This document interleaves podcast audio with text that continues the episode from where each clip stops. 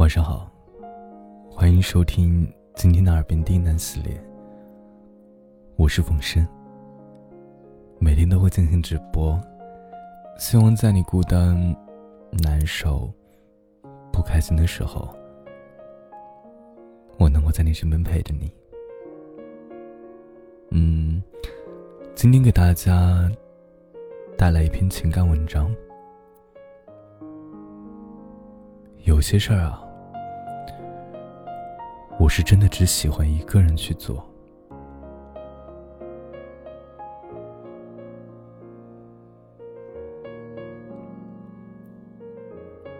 据说最近，网络流传一张孤独等级表，排在第一位的是一个人去做手术，最末位的是一个人逛超市。一个人去看电影，排在第四位。我的一个朋友说，有一次一个人去看电影，恰逢自己的理发师坐在后排，结果回头全店都知道了，人人都发来怜悯：“你这么可怜啊，下次实在没人，叫我呀。”朋友说：“我很可怜吗？真没觉得。我是真心喜欢一个人去看电影啊，很不正常吗？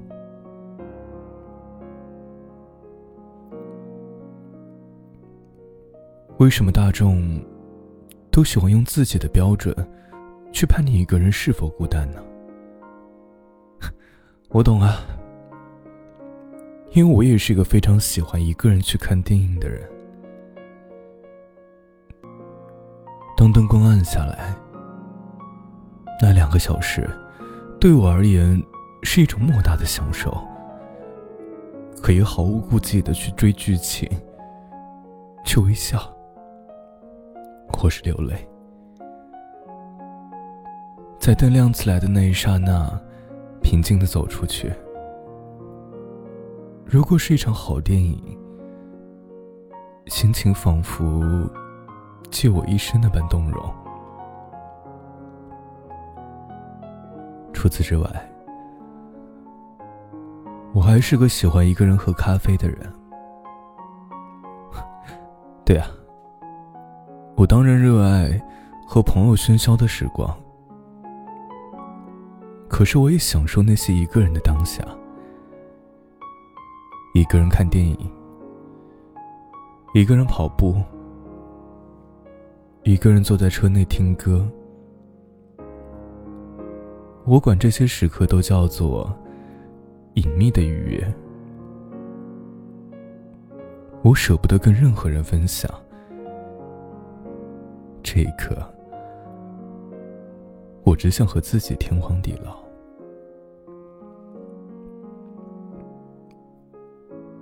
人这一生，大多时候活在自己不想要的喧嚣之中。出生的时候，就是一场判定；随后上学，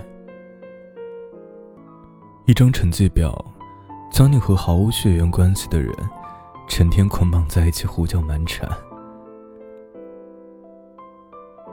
后来，有人划分你是什么星座。又属于怎样的人群？人人在垂怜你的孤单，赞颂你的圆满。于是你开始误以为自己喜欢喧闹，在美好的年纪里，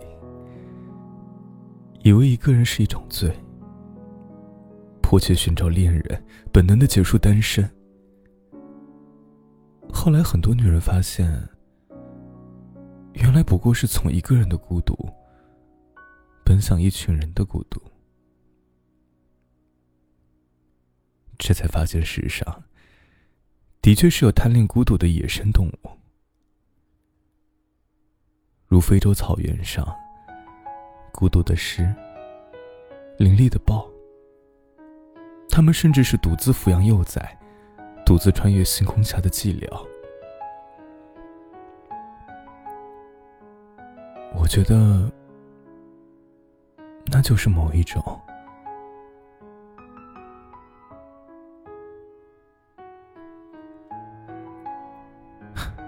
回想起来，救赎我们的，也从来都只是一个人的时光。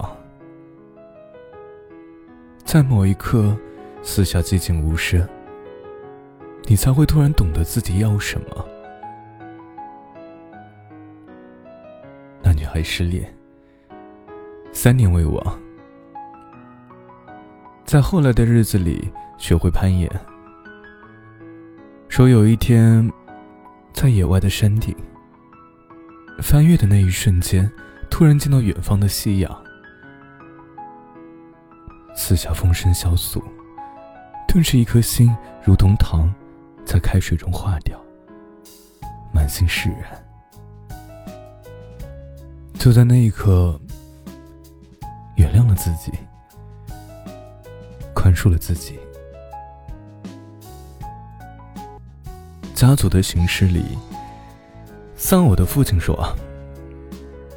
我的妻子死后，我才知道什么叫寂寞。”可是我的儿子三十九岁没有结婚，我不知道他寂寞起来是什么样子的。我的一位五十岁的亲戚说：“我已经看不懂这个世界很久了，我也看不懂这个世界上的年轻人在想什么。他们好像什么都不做，又好像什么都愿意做。”更难让人理解的，我不知道一个人生活着的感觉是什么样的。也有一个三十二岁还没有结婚的儿子，也曾试图去陪伴儿子在城市里住过一段时间，可是结果是，我要吃饭的时候，他还没起床。我要睡觉了，他要出去吃饭了。我笑着说：“随他去啊，他真的一个人活得很好啊。”